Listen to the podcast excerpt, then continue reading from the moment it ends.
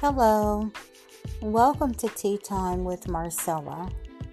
Grab your favorite cup of tea or the beverage of your choice and join us as we dive into today's topic.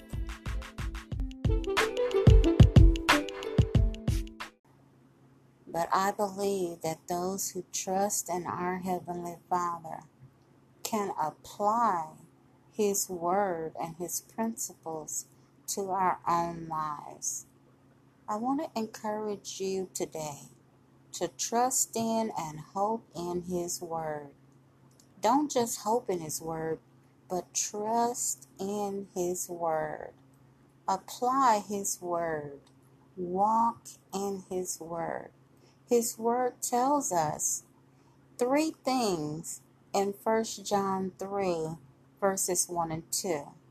One, that our Heavenly Father loves us, and number two, that He calls us His children, and three, someday we shall be like Him. Doesn't matter what anyone says about you, it doesn't matter what anyone feels about you, because we are His children. You are His child. You um, know that He loves you and that one day you are going to be like Him. Matthew 28 and 20 tells us He is always with us, He's there with you.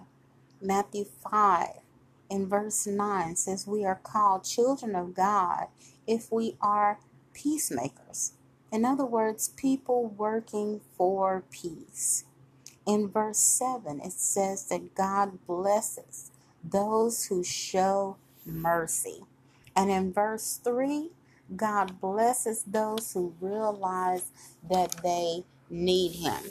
I don't know what you um, feel or working, but I need the Lord. Do you need Him? Do you rely on Him? Is He a part of your everyday life?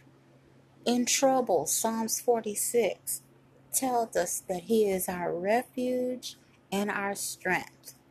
He is our fortress. In Psalms 91, He is your fortress. Let Him hide you, let Him shield you.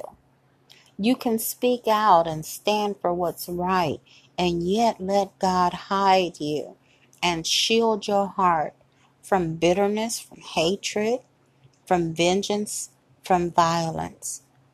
I read a Facebook post that said, March if you must, protest if that's your desire, boycott if you feel led. However, a voter registration card is the new weapon of choice. That person chose to have a positive response rather than a reactive response. I'll say it again. That person chose to have a proactive response rather than a reactive response. I'm not saying that a reactive response is wrong. I'm not going to even give an opinion on that. But I will say that a proactive response can set into motion and speak louder after all the reactive responses have ended. What does reaction without follow through accomplish? You know, if we don't vote, if we don't uh, seek the Lord after you've had a reaction of shock, you know, if you don't go to the Lord, what what is that going to accomplish? Dear heart, look to the Lord. Look to him for guidance, for direction. Let him be a fortress and a place of refuge that protects your peace, a place of rest, emotional rest, spiritual rest. Let him comfort you lead you and guide you. You know, I have a uh, I have family members that are black. I have family members that are white. We all get along. We are peaceful. We are concerned about current events, but we are more proactive. We have our reactions, but they are accompanied with positive follow through. And many of us realize that God is our hope. Yes, we see, we experience, we hurt, we feel righteous anger, but for the majority of us, the Lord guides us and is a fortress of peace around us.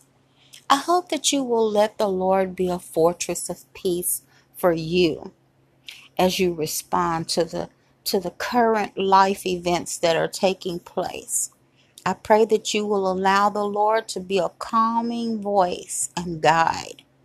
And as you go through this next week, your territory will be enlarged as you proactively practice and live by every word that comes from the mouth of God.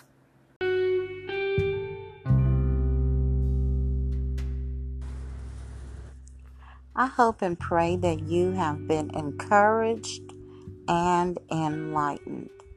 I want to encourage you to peacefully, prayerfully, and lovingly proceed and protest in a manner that pleases God. Don't throw out the whole bushel of apples. You know, don't hold everyone accountable for the wrongdoing of a few. Peacefully, prayerfully, and lovingly remove the rotten apples from the bushel. And let's keep the whole bushel, you know? Let's don't let's don't throw out the whole bushel. Just remove the rotten apples. I hope to see you next week right here at 3 p.m. on Tea Time with Marcella.